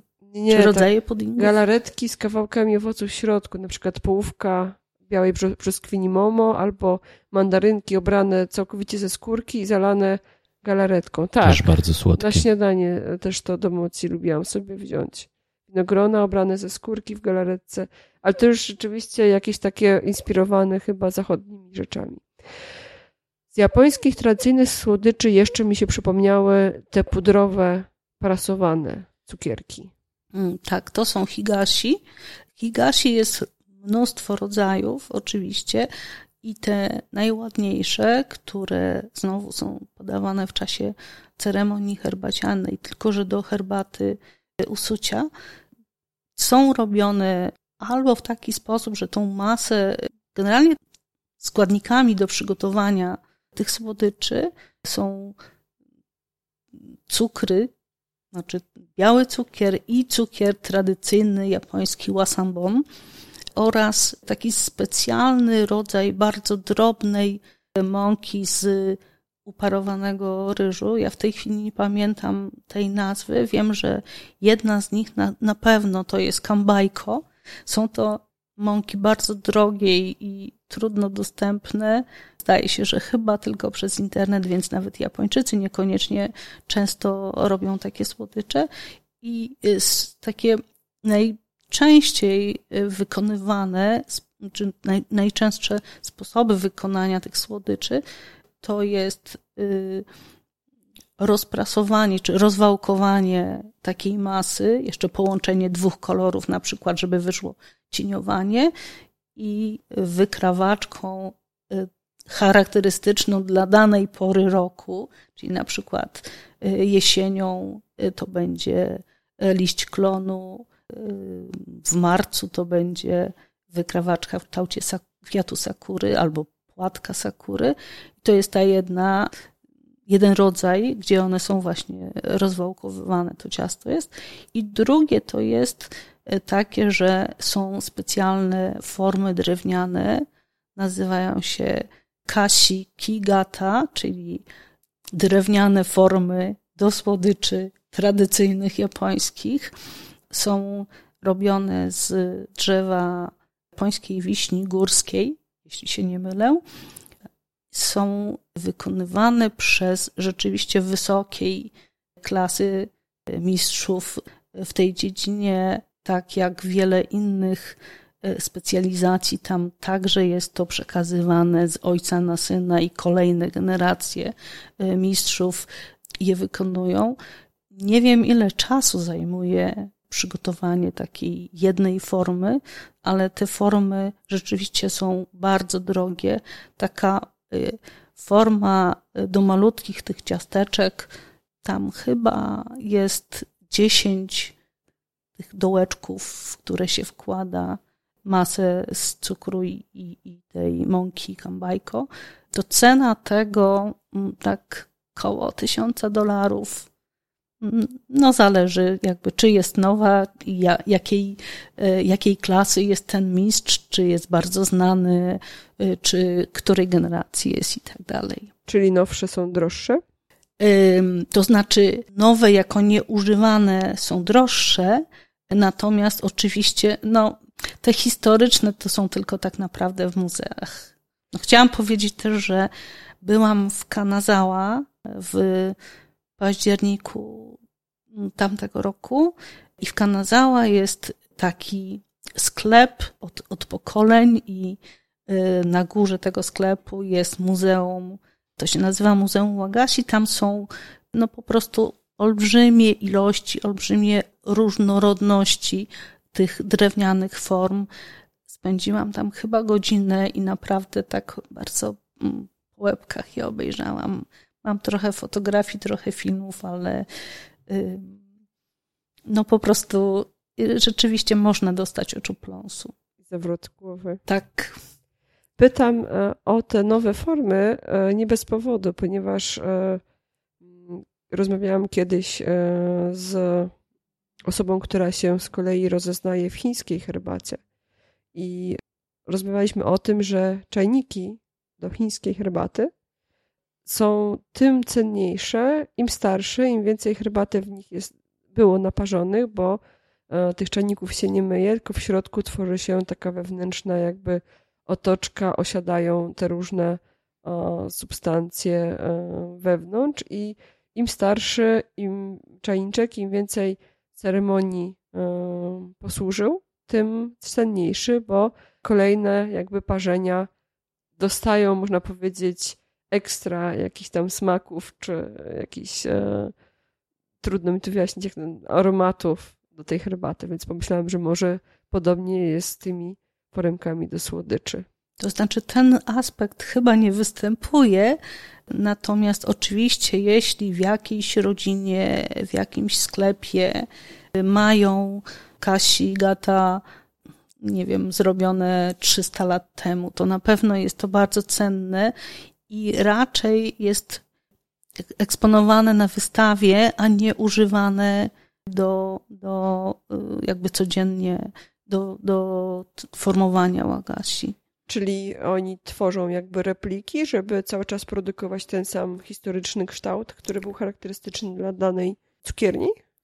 Y, czy robią zupełnie nowe formy? To znaczy, te same, czy takie same formy są cały czas tworzone, bo tak jak w każdej dziedzinie japońskiej y, kultury, tak też jeśli chodzi o tworzenie tych narzędzi do, do łagasi, form do łagasi, syn uczy się od ojca i, i jakby kolejne generacje przekazują sobie tę wiedzę. Ja miałam okazję zobaczyć, być w mm, pracowni takiego mistrza y, japońskich form, mhm. form do, mhm. do, do, do Łagasi. On jest trzecim pokoleniem i po pierwsze widziałam, jak wygląda jego warsztat, jak wyglądają te rysiki, którymi y, wydłubuje pracowicie odrobinki drewna z każdej kolejnej, z każdego kolejnego otworka. Widziałam projekt na papierze, naprawdę rozrysowany, dosłownie jak, jak y, zrobiłby to ktoś z wykształceniem technicznym, projektant, gdzie on pokazywał dla każdego płatka w każdym miejscu, jaka jest dokładnie głębokość wycięcia. I na podstawie, najpierw robił ten projekt, a potem, a potem wycinał to. Czyli wracamy do tego, co Konrad mówił, że ta o, ostateczny efekt w postaci e, drobinki słodyczy, czy jakiejś małej porcyjki, na ten efekt składa się cała masa różnych e, prac i czynności wykonanych jeszcze dużo wcześniej, zanim w ogóle ktoś pomyśli, żeby ten, to, te słodycze przygotować. To, to jest prawda, bardzo tak. taki, że tak powiem, złożony proces, na który składa się cała masa godzin poświęconych przez ludzi z różnych zakątków, że tak powiem, Japonii. Tak, i każdy, każdy sklep ma swoich sprawdzonych dostawców, dzięki czemu, jak powiedziałaś, w każdym sklepie, w danym sklepie te same słodycze po latach smakują tak samo. Ja myślę, że tutaj jest klucz, kluczem do zrozumienia tych słodyczy japońskich jest to, co wspomniała Aśka wcześniej, czyli e, to, w jaki sposób Japończycy w ogóle podchodzą do jedzenia, czyli że nie tylko smak jest ważny, ale mówiliśmy też o teksturze. Inna tekstura będzie w jokanach, e, będą to zupełnie inne doznania, jakie będziemy, jakich będziemy doświadczać, kiedy będziemy te e, słodycze sobie degustować. No i kolejny aspekt, czyli ich wygląd, czyli tutaj ta cała sztuka, to co żeśmy też oglądali sobie na telewizorze przed e, rozpoczęciem rozmowy, czyli spokojnie można powiedzieć, że to jest food porn. Na Instagramie mamy całe mnóstwo zdjęć i pewnie mnóstwo hashtagów, gdzie te łagasi są prezentowane jako no, małe dzieła sztuki. E, to prawda, tak jak mówisz o tym, że e, wzrok, dotyk Japończycy o tych tradycyjnych słodyczach y, podawanych, szczególnie tych podawanych w czasie ceremonii herbacianej, mówią, że oddziaływują na wszystkie pięć zmysłów: wzrok, smak, zapach, dotyk i słuch. Y, wzrok, bo są piękne, smak, bo jednak różnią się różne słodycze między sobą. Zapach, bo na przykład pasta z dodatkiem liści sakury ma taki delikatny, migdałowy smak, jakbyście zresztą y, sakura mochi też ma ten posmak taki migdałowy z tego liścia, prawda?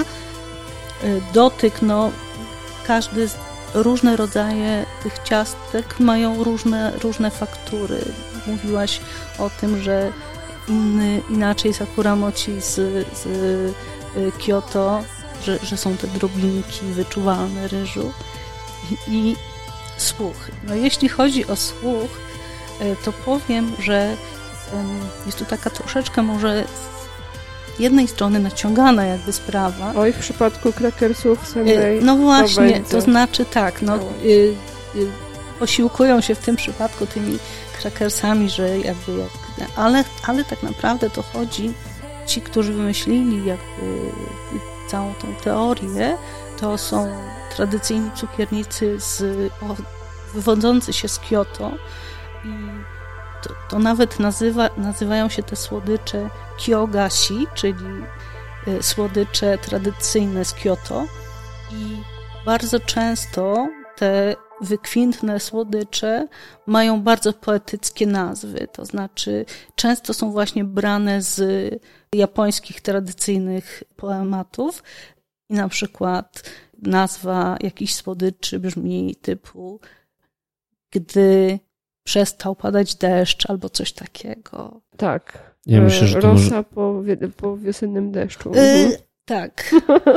Ja myślę, że tutaj jeszcze może być jeden aspekt, jako osoby, które zajmują się głosem trochę. Wiemy, że są pewne potrawy, które na głos dobrze robią, czyli na przykład miód jest polecany wszelkiej maści lektorom, nauczycielom, jako taki balsam na struny głosowe, który poprawia potem emisję. I może tutaj też klucza można by szukać, że pewna część tych słodyczy dobrze nam robi jako osobom, które potem będą się wypowiadać na przykład w ramach tej ceremonii herbacianej. O rany, nie, nie powinienem używać słowa ceremonia. Ja tam używam i, i, nie zamierzam rezygnować, bo brzmi to tak wspaniale, że to jest balsam na uszy. Ale już mi się wydaje, że mogę powiedzieć, że e, empirycznie sprawdziłam, że e, Ichigo Moci bardzo dobrze działają dla Na strony głosowe. Tak. Mhm. Świetnie mi się dzisiaj mówi po tych e, słodyczach Danusi. Ja mam takie trochę teraz przewrotne pytanie. Czy w Twoim przekonaniu takie desery japońskie jak kakigori albo anmitsu, czyli um, kruszony lód z dodatkami, syropem, w przypadku anmitsu no oczywiście pojawia się też, też fasola, to one się zaliczają do wagasi, czy nie? Jeśli chodzi o kakigori, to z pewnością tak. Nawet poszukałam w internecie informacji skąd są źródła, czy skąd jest pochodzenie tych słodyczy. I pierwsze informacje o, o kakigori w bardzo podobnej właśnie formie są z 600 roku, 700, z tym, że ponieważ transportowanie lodu nie było łatwe, w związku z tym jakby tylko w niektórych miejscach i mm, były dostępne i na pewno były dostępne węższej grupie osób. Teraz, kiedy mamy wszelkie zamrażarki, mamy też maszynki do kruszenia lodu specjalnie, każdy może sobie wręcz zrobić sam w domu. Stąd może takie, że o teraz to inaczej, bo, bo, bo lód jest powszechnie dostępny, ale to są rzeczywiście tradycyjne słodycze. Nie wiem jak z Anmitsu, aczkolwiek te te składniki, które tam są, generalnie wyglądają. To są, to są te same składniki, co, o których mówiłyśmy, mm. prawda? Tak, aczkolwiek są tam owoce, ale owoce były, no, powiedzmy, że teraz można dodać tam banana, a, a wtedy dodawało się to, co e, rosło w pobliskim mhm. lesie, czy, czy coś, tak? Bardzo lubię te desery, a chociaż przyznam, że podobne troszeczkę desery jadłam też w Korei, jadłam też w Chinach. I tutaj chciałam Ciebie zapytać o zupełnie inny temat, którego jeszcze nie poruszaliśmy do tej pory. Bo my mówimy tradycyjne japońskie słodycze, japońskie słodycze 100 lat temu, 200 lat temu, 300 lat temu robili ciasteczka, 600 lat temu robili, ale tak naprawdę korzeni tych tradycyjnych japońskich słodyczy trzeba szukać gdzie indziej, prawda? No to prawda, y, tak jak ceremonia herbaciana do Japonii dotarła z Chin, tak też łagasi, no sorry, łagasi, czyli słodycze do, do ceremonii herbacianej, razem z tą ceremonią, razem z tą herbatą dotarły. Na pewno na początku w Japonii ponieważ cukier nie był powszechny, wręcz nieobecny, powiedziałabym. Miodu też nie posiadano, tam nie, nie hodowano pszczół w dawnych czasach. I Japończycy do ceremonii herbacianej używali suszonych owoców i orzechów, czy no, tego, co było dostępne w pobliżu. I dopiero kontakty właśnie z Koreą pozwoliły na, na poznanie cukru, aczkolwiek w niewielkich ilościach był bardzo drogi i, i na to mogli sobie pozwolić tylko możni, więc w, na dworze cesarskim i, i pewnie najbogatsi daimyo. Potem cukier w większej ilości Japonia zyskała dzięki Portugalczykom.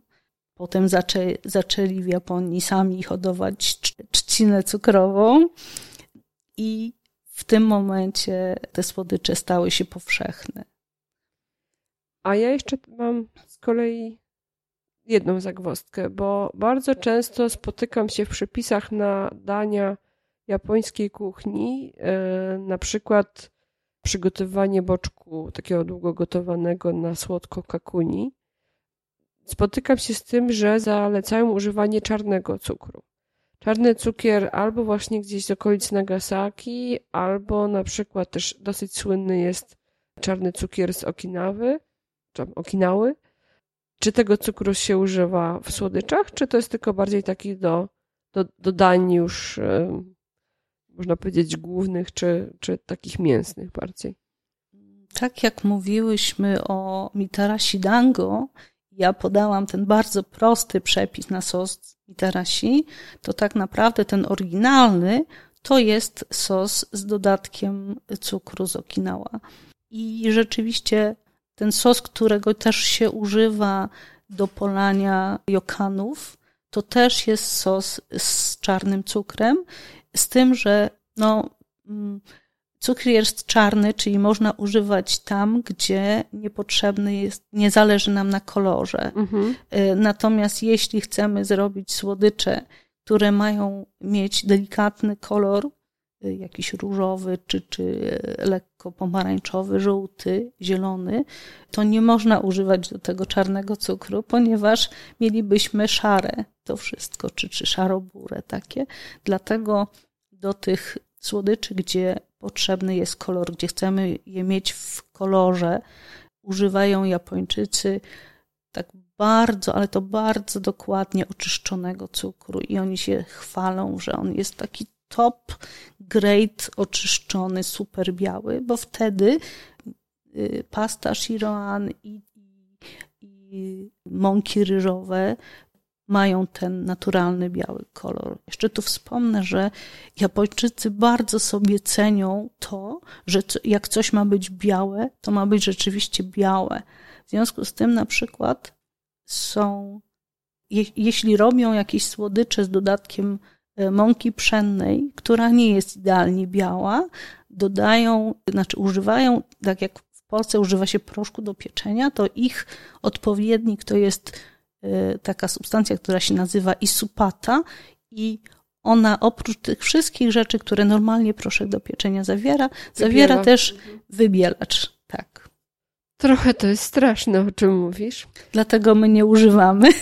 Aczkolwiek mam trochę czarnego japońskiego cukru, akurat nie z Okinały, ale z Jakusimy, bo tam też e, produkują e, jaśniejszy trochę, ale cały czas nazywany czarnym. Więc chyba mnie skusiłaś na to, żeby przeszperać tego e, waszego bloga i, i to mi teraz go spróbować zrobić, bo i mąkę mam, i, i czarny cukier jest, więc chyba już nic, nawet patyczki są do szaszłyków więc chyba nic nie pozostaje, tylko wziąć, zakasać e, rękawy i przygotować, bo narobiłaś mi ogromnego smaka w ogóle całą tą e, rozmową. Ja jeszcze chciałam zapytać o jeszcze jedną rzecz, taką już bardziej praktyczną. Gdyby ktoś z naszych słuchaczy właśnie też po prostu przeżywał katusze w tym momencie, bo zaczął sobie wyobrazić te wszystkie słodycze. E, gdyby chciał ich popróbować e, w Twoim wykonaniu, to kiedy będzie jakaś najbliższa okazja i gdzie? A druga sprawa, oprócz tego e, dango, jakiego przepisu byś polecała im wyszukać, spróbować, jakie, dań, jakie, jakie słodycze przygotować? No właśnie, myślę, że to są dwa w ogóle pytania. Pierwsze, gdzie spróbować w Polsce, w Warszawie na przykład, a drugie to jest, jeżeli ktoś chciałby sam spróbować zrobić japońskie słodycze, to jak się do tego zabrać, skąd brać przepisy, od czego zacząć. I czy potrzebują tych wszystkich utensyliów, które mi pokazywałeś, bo całą skrzyneczkę żeśmy przegrzebały, ja niektóre rzeczy sfotografowałam, więc postaram się pokazać to na zdjęciu w opisie odcinka. Ale właśnie, od czego zacząć, a jeżeli ktoś się boi zacząć, to gdzie, gdzie powinien szukać tych smaków? E, no pytanie jest bardzo trudne. Jest możliwość, może nie tyle mm, pójścia do y, herbaciarni, ale na przykład zakupienia łagaci. Wiem, że dostępne jest, dostępne są do rajaki w różnych smakach i od tego chyba roku są dostępne y, Sakura Mochi. Jest taka hurtownia pod Warszawą, gdzie no, ponieważ to hurtownia, to pewnie trzeba troszkę więcej tego zamówić naraz, może się z, ze znajomymi jakoś tak skrzyknąć. Te, te słodycze są przechowywane w postaci mrożonej. Nawet, jak zauważyłam, niektóre restauracje chyba korzystają z tych słodyczy, ponieważ miałam okazję raz czy dwa spróbować. Rozpoznajesz je. Tak, rozpo, rozpoznaję. Dorajaki y, smakują bardzo specyficznie, bo są bardzo, bardzo wilgotne w porównaniu z tym, jak normalnie smakują dorajaki, które są usmażone. To chyba wiem, o czym mówisz. Chyba też, też trafiłam na takie, ale to to, to potem pogadamy. Ale znaczy, ja bardziej... o tym wspominam, tak. przepraszam. Ja o tym wspominam, dlatego, że sama czasem w tej hurtowni coś kupuję, w szczególności japoński ryż, hodowany w Japonii, albo to, co mój syn bardzo lubi, czyli te e, oranżatki ramune, e, całą o, skrzynkę, fujka, tak, ja całą, znoszę, całą skrzynkę naraz. Więc tak, można zajrzeć rzeczywiście, poszukać w internecie, uda się znaleźć. O ile, znaczy, nie mogę specjalnie jakoś polecać restauracji warszawskich, bo, bo nie mam specjalnie doświadczenia. Wiem też, tak zresztą jak opowiadaliśmy tutaj, że przygotowanie japońskich słodyczy jest bardzo pracochłonne. Trzeba, one muszą być świeże, czyli trzeba je zrobić z rana Y, i sprzedać, a ponieważ, no jak też mówiliśmy... Rynek zbytu jest na razie mały, Tak, w związku z tym y, jakby ta oferta nie jest szeroka. Jeśli ona schodzi, będzie można nas spotkać na festiwalu Bunkasei jesienią w październiku. Będzie można wziąć udział w warsztatach i tym razem wyjątkowo planujemy takie malutkie stoisko z naszymi słodyczami przygotowanymi świeżo tego dnia przed festiwalem. Czy już wiadomo, kiedy się będzie można zapisywać na warsztaty? To znaczy, to wszystko jest organizowane przez Fundację Cibiłaru, więc będziemy jakby trzeba czekać na, na, na informację. Na sygnał od organizatora. Mhm. Tak, będzie informacja wtedy podana. Jeszcze no, tego czasu jest sporo, więc nie ma tak naprawdę naboru żadnego. A gdyby ktoś strasznie chciał uczestniczyć w takich warsztatach, to jest też możliwość jakby wynajęcia waszej takiej e, usługi, tak? Warsztatowej na kilka, kilkanaście osób. Można się do nas odzywać w tej sprawie. E, jeśli ktoś ma miejsce, w którym można by e, te warsztaty przeprowadzić, jest taka możliwość. My nie dysponujemy takim miejscem, ponieważ kolejny raz powtórzę, to, to nasze hobby, więc jakby robimy to po godzinach, bardzo po godzinach. Bo ja sobie przed chwilą właśnie pomyślałam, że to byłaby świetna opcja na zajęcie na przykład na wieczór panieński dla dziewczyn, które wcale nie chcą e, szaleć po klubach, tylko miałyby ochotę zrobić coś fascynującego, zwłaszcza jeżeli są zainteresowane japońską kulturą. O, ja chyba takie będę chciała. No dobrze, to umawiamy się. Umawiamy się, dobra. No dobra, a mówiliśmy o, o robieniu jeszcze tych słodyczy sobie w e, zaciszu domowym i powiedzieliśmy o dango, że dango dosyć łatwo. Można jeszcze coś ciekawego zrobić sobie samemu?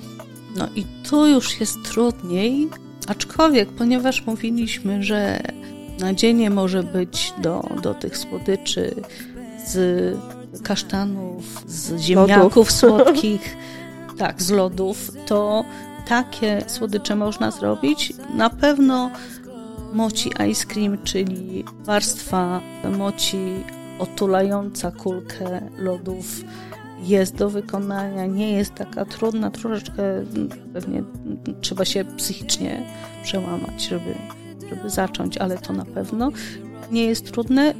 No, jeśli ktoś bardzo chce z pastą z fasoli zrobić, to na początek można spróbować z tą pastą tsuan, czyli pastą z łupinkami. Jeśli ktoś jednak chciałby tej gładkiej, takiej wręcz musu jakby y, z fasoli, no to polecam poświęcić weekend i też jest możliwe. Po jednych z naszych warsztatów byliśmy pytani, gdzie kupić składniki i też osoba, która się właśnie za to zabrała, podpytywała, czy to, co jej wyszło, jest dobre, pytała o konsystencję i takie szczegóły. Więc tak, jeśli ktoś chce spróbować, nie ma pewności, czy, czy, czy mu wyjdzie dobrze, można do nas pisać na naszego fanpage'a na Facebooku. Odpowiemy na wszystkie pytania, podpowiemy, gdzie co kupić, jak się do czego zabrać. Zapraszamy. Zwłaszcza, że te wasze o, przepisy to często są też tutoriale z e, dużą ilością zdjęć, jak po kroku e, to wszystko można zrobić, prawda? Ja widziałam takie całe, całe serie etap w etapie o, Tak, opisane. to są takie jakby step by step. Mhm. Pokazujemy najpierw y, składniki, więc na, można od razu zobaczyć, czy ma się wszystko. Pokazujemy dokładnie przepis, co po czym zrobić i są dokładne zdjęcia. Te zdjęcia są robione tak za. Znaczy, ja robię te słodycze, a moja córka robi zdjęcia z, z nad mojego ramienia, czyli jest to perspektywa tej osoby, która robi. To jest ważne i jakby łatwiej jest. Wtórzyć te czynności. tak. To są, mówimy o tych prostych rzeczach, które można samemu spróbować odtworzyć w zaciszu domowym. A jakich wyzwań, jeżeli chodzi o wykonywanie słodyczy już takich bardziej zaawansowanych, ty się będziesz chciała podjąć w najbliższej przyszłości? Poza obie, obiecanymi już prawie moci albo dajfuku z piołunem. Znaczy, moim takim planem, nie wiem kiedy uda się e, zrealizować, to są warabi mochi, takie e, oryginalne z Hon Warabiko, czyli z lokalną, prawdziwą japońską e, mąką z, Kłączy paproci, to z, chyba z, tak z, się... pa, z paproci, tak, Mhm. z kłączy paproci, e, orlica chyba. Mhm. No ale to dopiero jak uda mi się tę mąkę kupić, bo nawet w sklepach w Japonii nie widziałam tego, czyli tylko, tylko przez internet spróbować e, sprowadzić do Polski. No to Y. tak jak u nas, no, wiele takich składników, które są konieczne do bardzo tradycyjnych potraw, no trudno ich tak na co dzień znaleźć w sklepie tak naprawdę. Ale ja jeszcze mam tutaj też na myśli te małe dzieła sztuki, które mi pokazywałaś, bo kilka twoich kreacji już widziałam, ale pokazywałaś mi niesamowitą książkę, którą zresztą, która została opatrzona autografem, dedykacją i pokazywałaś mi zdjęcia mm, bardzo tradycyjnych słodyczy, jeżeli chodzi o sam koncept, ale w formie dosyć takich e, bardzo wyszukanych i momentami chyba przekraczających tą, tą tradycyjną formę, prawda? E, To prawda, mówimy tutaj o takim mistrzu Wagashi Junichi Mitsubori.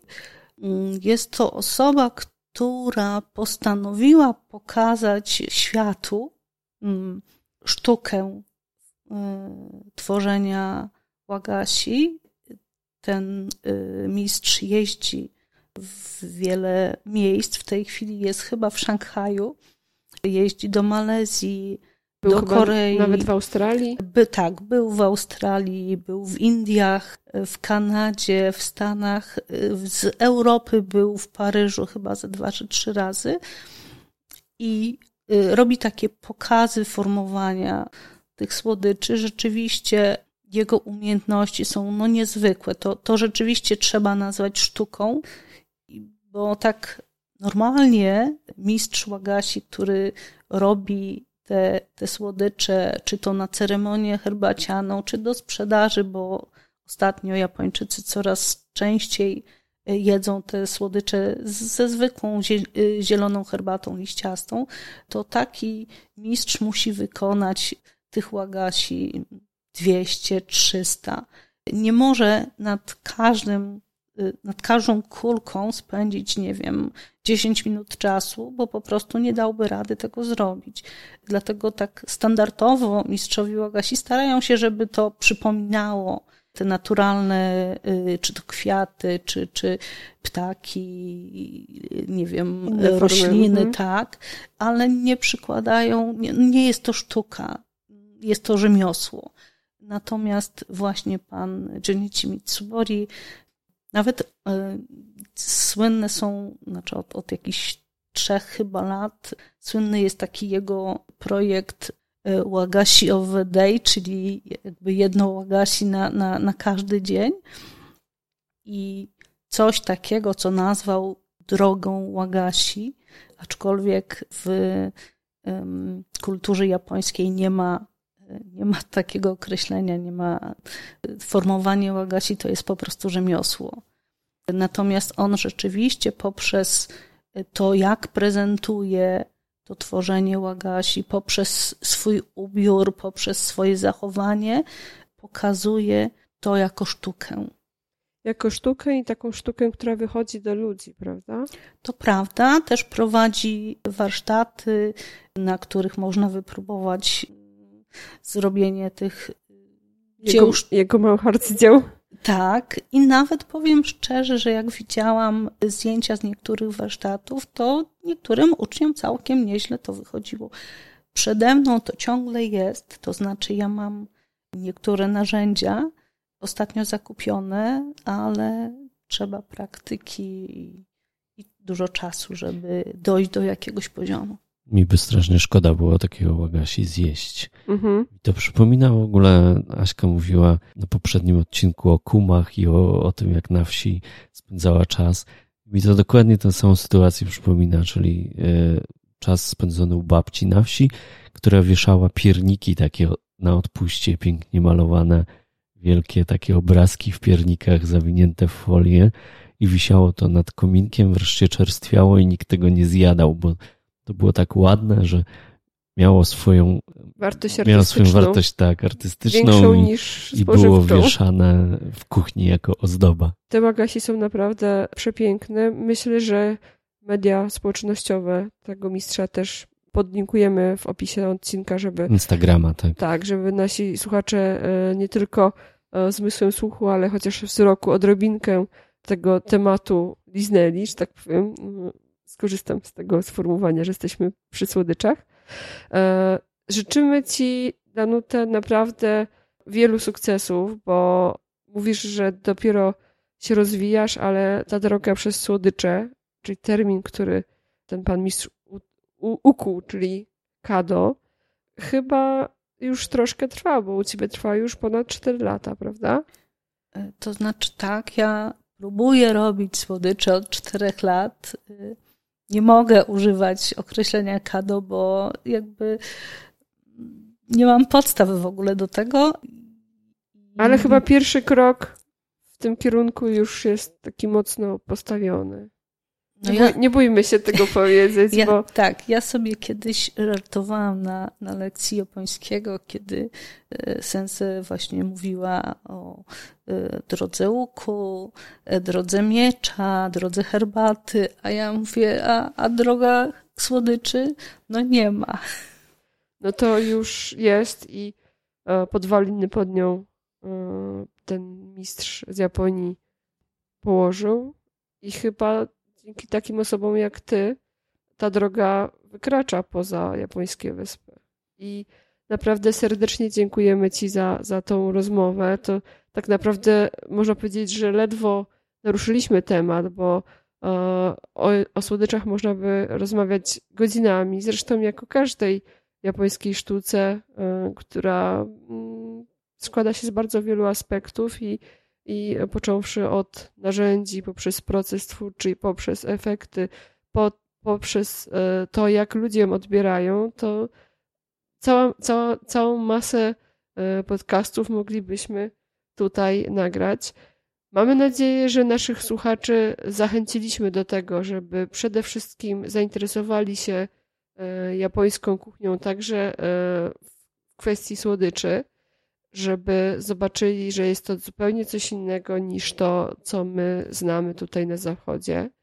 E, ale to, że jest to inne i że smaki są delikatniejsze e, albo zupełnie odmienne od tego, do czego się przyczailiśmy, że e, te faktury też są inne, to nie znaczy, że nie muszą one być przyjemne także dla zachodniego odbiorcy. Ja jestem ogromną fanką ryżowych słodyczy. E, znam osoby, które e, które tak jak Konrad twierdzą, że, że mają one zbyt mało wyraźne smaki, ale myślę, że to jest kwestia zagłębienia się w temat, bo każdy w świecie Łagasi e, znajdzie coś dla siebie. Jestem, jestem o tym na 100% przekonana. Dziękujemy Ci, Danusia, za tą przemiłą rozmowę. Ja za... też bardzo dziękuję. Bardzo dużo się dzisiaj nauczyłem na temat, o którym nie miałem bladego pojęcia tak naprawdę. Chociaż trochę tego w Ciebie wmusiłam w Japonii mimo wszystko, bo zawsze mi się wydawało absurdalne, że ja jem, a on, a on nie.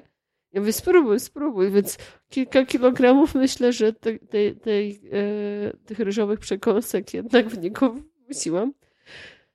Ale Zapraszamy Was bardzo serdecznie do tego, byście obserwowali e, Instagrama i stronę łagasi.pl, czyli stronę Danusi, bo e, nie macie nawet pojęcia, jakie, jakie cuda e, ona wytwarza. On się tego nigdy nie przyznał. Tak jak zresztą każdy artysta stawia sobie bardzo wysoko poprzeczkę i, i wiele od siebie wymaga i, i zawsze zawsze jest coś do poprawienia, do nauczenia się, ale e, ja po tych no już kilku ładnych podróżach do Japonii naprawdę zjedzeniu bardzo, bardzo dużej ilości mochi, daifuku, dango i wszystkiego tylko co mogę, potwierdzam, że smaki są fantastyczne i tak jak już wcześniej powiedziałam, dzięki nim mam taki mały teleport do Japonii. Dziękuję bardzo i dziękuję za zaproszenie do programu. Być może, jeśli naszych słuchaczy, jeśli Was interesuje ten temat i chcielibyście jeszcze na ten temat posłuchać więcej, mm, zadawajcie nam pytania, wysyłajcie nam maila albo wchodźcie na naszą grupę Japonia Budżetowo Tanie Podróżowanie. Tam też znajdują się wątki dotyczące naszych podcastów. I jeśli e, coś Was zaintrygowało w tej audycji, ale e, nadal macie jakieś pytania, na które odpowiedzi trudno Wam uzyskać, E, no to zadawajcie je. Być może zrobimy kiedyś dogrywkę i e, drugi odcinek na temat Łagasi. Zachęcam też Was, żebyście mm, dzielili się z nami refleksjami na temat naszych audycji, kogo byście chcieli do nich e, zaprosić, kogo, z kim byście chcieli posłuchać rozmów, na jakie tematy. Mm, jeśli chodzi o nasze solowe odcinki, te, które e, dotyczą podróżowania po Japonii, jakich tematów Wam najbardziej brakuje, o czym byście chcieli posłuchać.